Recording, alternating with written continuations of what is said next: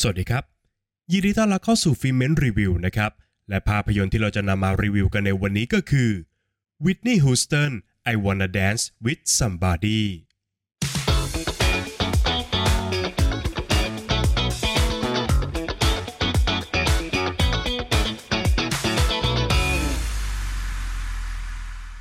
ภาพยนตร์ชีวประวัติของวิทนีย์ฮูสตันนักร้องดีว่าสาวชื่อดังเจ้าของฉายา The Greatest Voice of Her Generation นะครับ ซึ่งมันก็เต็มไปด้วยเรื่องราวแห่งความฝันและแรงบันดาลใจ เช่นเดียวกันกับช่วงชีวิตที่มืดมนที่สุดของเธอครับ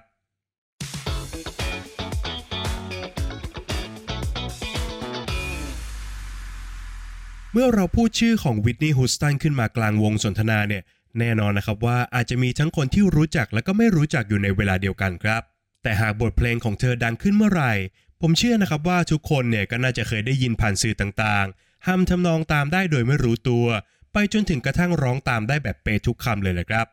เนื่องจากวิทนีย์ฮูสตันและก็บทเพลงของเธอนั้น มันส่งอิทธิพลอย่างมากต่อวัฒนธรรม และก็สังคมในยุคที่เธอเนี่ยโด่งดังนะครับ และมันก็ไล่ยาวมาจนถึงทุกวันนี้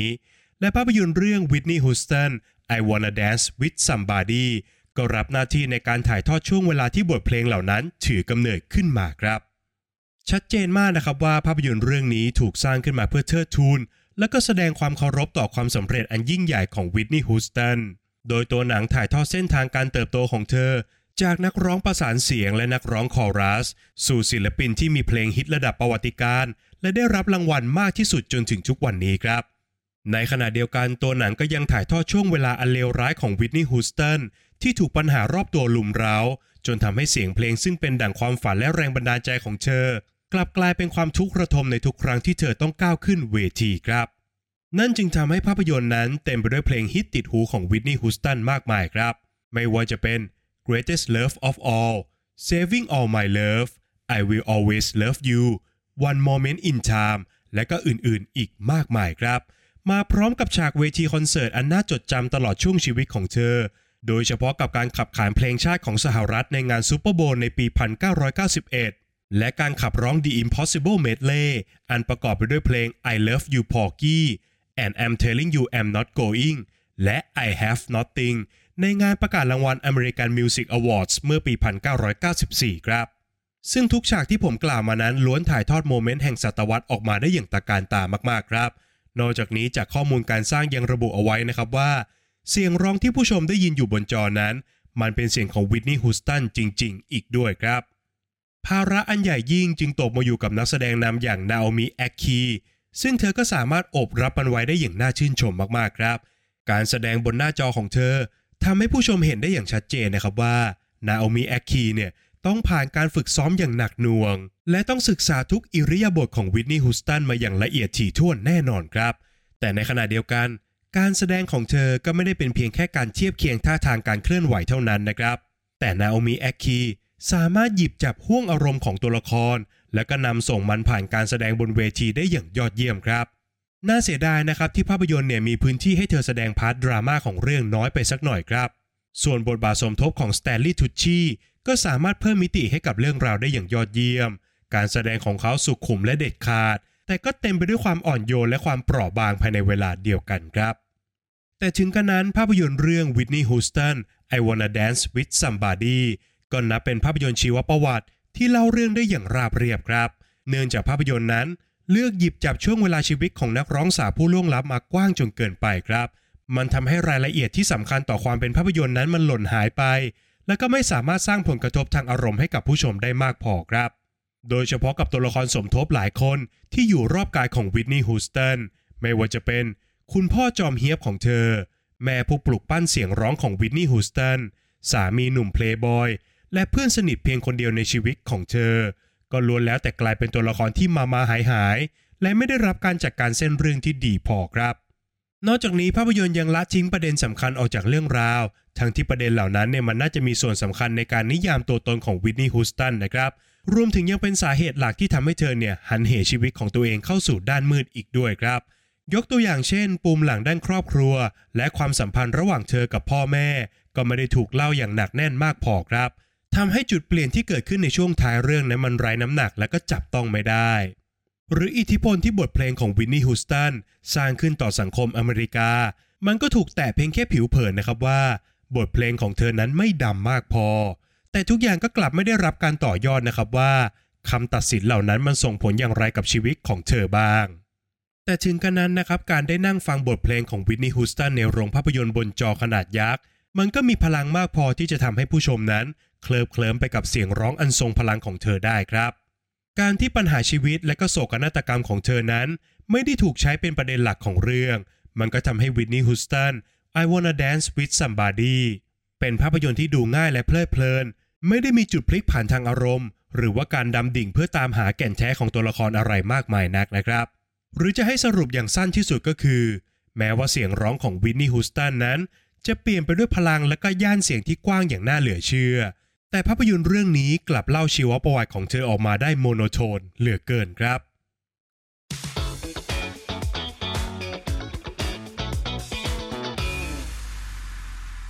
ประเด็นตกผลึกในวันนี้มีการเปิดเผยเนื้อหาบางส่วนของภาพยนตร์นะครับ แต่ว่าผมจะไม่ได้มีการพูดถึงบทสรุป หรือว่าเฉลยชะตากรรมของตัวละครหลักแต่อย่างใดครับ และประเด็นตกผลึกจากภาพยนตร์เรื่อง Whitney Houston I Wanna Dance with Somebody ที่ผมจะชวนผู้ฟังทุกท่านมาคุยกันในวันนี้ก็คือ เมื่อได้มาซึ่งชื่อเสียง ย่อมมีสิ่งที่ต้องสูญเสียไปเสมอ ภาพยนตร์แสดงให้เราเห็นตั้งแต่ต้นเรื่องเลยนะครับว่าวิทนีย์ฮูสตันนั้น เธอทวินหาอะไรบางอย่าง เพื่อที่จะเติมเต็มส่วนที่ขาดหายไปของเธออยู่เสมอครับ ในระหว่างที่เธอกำลังตามหาคำตอบของสิ่งที่ขาดหายไปนั้น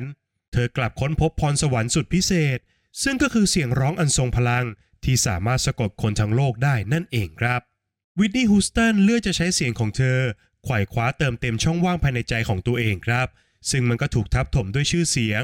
ความฝัน และทรัพย์สินเงินทองครับ แต่ยิ่งเธอทะยานขึ้นสู่ที่สูงมากขึ้นเท่าไหร่ เธอกลับยิ่งสูญเสียอะไรบางอย่างมากขึ้นไปโดยไม่รู้ตัวครับ สิ่งที่ชัดเจนที่สุดที่วิทนีย์ฮูสตันต้องสูญเสียไปก็คือ ตัวตนที่แท้จริงของเธอครับ นับตั้งแต่เธอก้าวเท้าเข้าสู่วงการบันเทิงวิทนีย์ฮูสตันก็ถูกกฎเกณฑ์แห่งภาพลักษณ์ พระอิสระทั้งด้านความคิดและตัวตนของเธอไปจนหมดสิ้นนะครับ เธอไม่เคยได้แต่งตัวแบบที่เธออยากแต่ง ไม่สามารถมีความสัมพันธ์กับคนที่เธออยากมีด้วย ไม่แม้แต่กระทั่งได้เลือกคอนเสิร์ตที่ตัวเองอยากขึ้นแสดงครับ ในทางกลับกันแล้ววิทนีย์ฮูสตันกลับถูกเปลี่ยนจากนักร้องที่เต็มเปี่ยมไปด้วยอารมณ์ความรู้สึก ให้กลายเป็นเครื่องจักรร้องเพลง ที่ต้องขึ้นทัวร์คอนเสิร์ตถึงปีละ 70 โชว์ครับ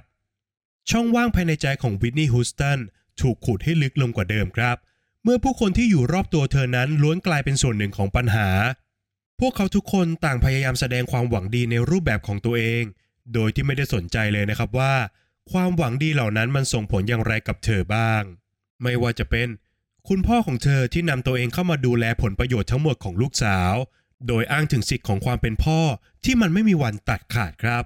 หรือเพื่อนสนิทข้างกายของวิทนีย์ฮูสตันที่แม้จะบริสุทธิ์ใจและไม่เคยคาดหวังในสิ่งใดจากตัวเธอเลยนะครับ แต่เมื่อสถานการณ์หลายอย่างที่เกิดขึ้นนั้น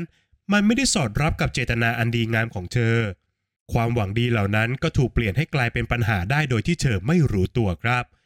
ยังไม่นับรวมกับสามีที่คอยสนับสนุนทุกการตัดสินใจของวิทนีย์ฮูสตันแม้ว่ามันจะเป็นการตัดสินใจที่ผิด และก็เปลี่ยนให้เธอนั้นเดินทางเข้าสู่ด้านมืดก็ตามครับ ตลอดทั้งชีวิตของวิทนีย์ฮูสตันจึงเต็มไปด้วยรอยแผลจากคนรอบข้าง ที่พร้อมจะทำร้ายเธอโดยที่พวกเขาไม่รู้ตัวเลยครับ ทว่าสิ่งที่วิทนีย์ฮูสตันทวินหานั้น มันเป็นสิ่งที่เรียบง่ายกว่าที่เธอคิดครับ โดยส่วนตัวแล้วผมเชื่อนะครับว่าหนึ่งเหตุผลที่ตัวหนังตั้งชื่อเรื่องว่า I Wanna Dance with Somebody มันมาจากความต้องการเบื้องลึกที่สุดของวิทนีย์ฮูสตันเองครับ เธอไม่ได้ต้องการอะไรที่มันยิ่งใหญ่ไปกว่าใครสักคน ที่พร้อมจะเต้นรำกับเธอไปตลอดชีวิต ใครสักคนที่รักแล้วก็ห่วงใยเธออย่างแท้จริง ใครสักคนครับ ที่พร้อมจะรับฟังเธอร้องเพลงอย่างตั้งใจ แม้ว่าเธอจะไม่ได้อยู่บนเวทีก็ตาม ใครสักคนที่พร้อมจะสร้างครอบครัว แล้วก็เปลี่ยนกำแพงอิฐแข็งๆให้กลายเป็นบ้านที่แสนอบอุ่นได้ ซึ่งมันคือสิ่งที่วิทนีย์ฮูสตันไม่อาจครอบครองได้นะครับ เนื่องจากเธอสูญเสียมันไปพร้อมกับชื่อเสียงที่เพิ่มขึ้นของเธอนั่นเอง ฝากไว้ให้คิดกันนะครับ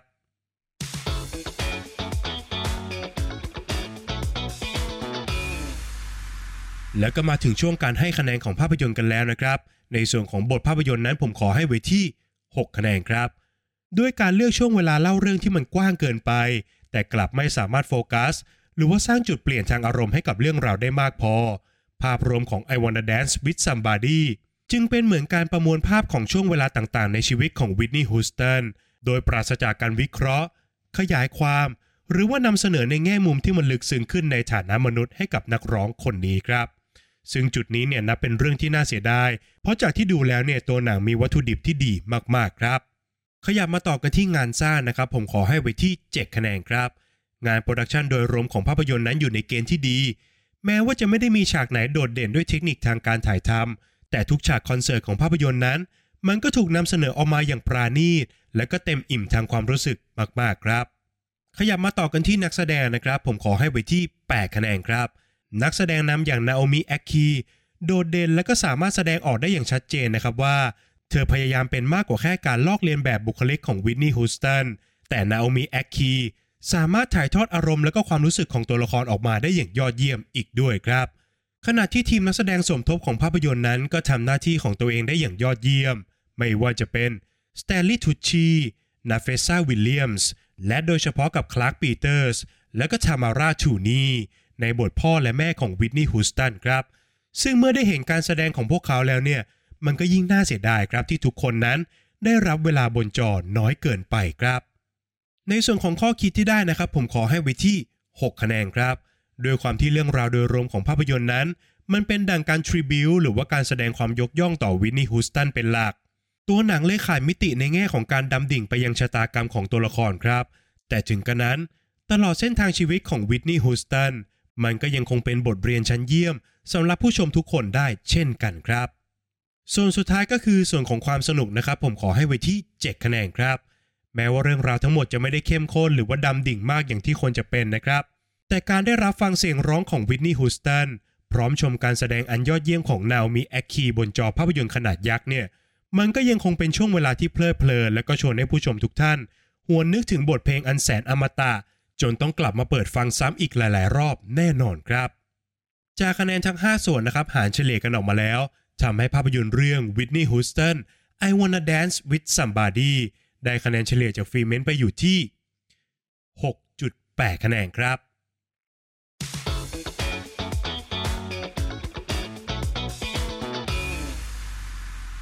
และนี่ก็คือทั้งหมดของฟิเมนรีวิวในวันนี้สำหรับภาพยนตร์เรื่อง Whitney Houston I Wanna Dance with Somebody นะครับ ก่อนจากกันไปครับอย่าลืมกดไลค์กด subscribe แล้วกดกระดิ่งแจ้งเตือนให้กับฟิเมนในทุกช่องทางด้วยนะครับ ไม่ว่าจะเป็น Facebook Apple Podcast Spotify YouTube Channel รวมไปถึง TikTok ด้วยนะครับ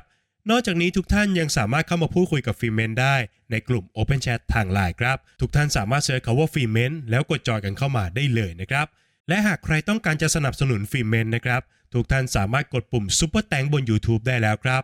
หากใครชื่นชอบคลิปรีวิวของฟิเมนรวมไปถึงคลิปต่างๆ ภายในช่องด้วยเนี่ย อย่าลืมกดปุ่มซ u เปอร์แตงเป็นกำลังใจให้ผมด้วยนะครับ ใน EP หน้าฟิเมนจะนำเสนอ content อะไรนั้นต้องขอติดตามกันด้วยนะครับสำหรับวันนี้ฟิเมนขอลาไปก่อน สวัสดีครับ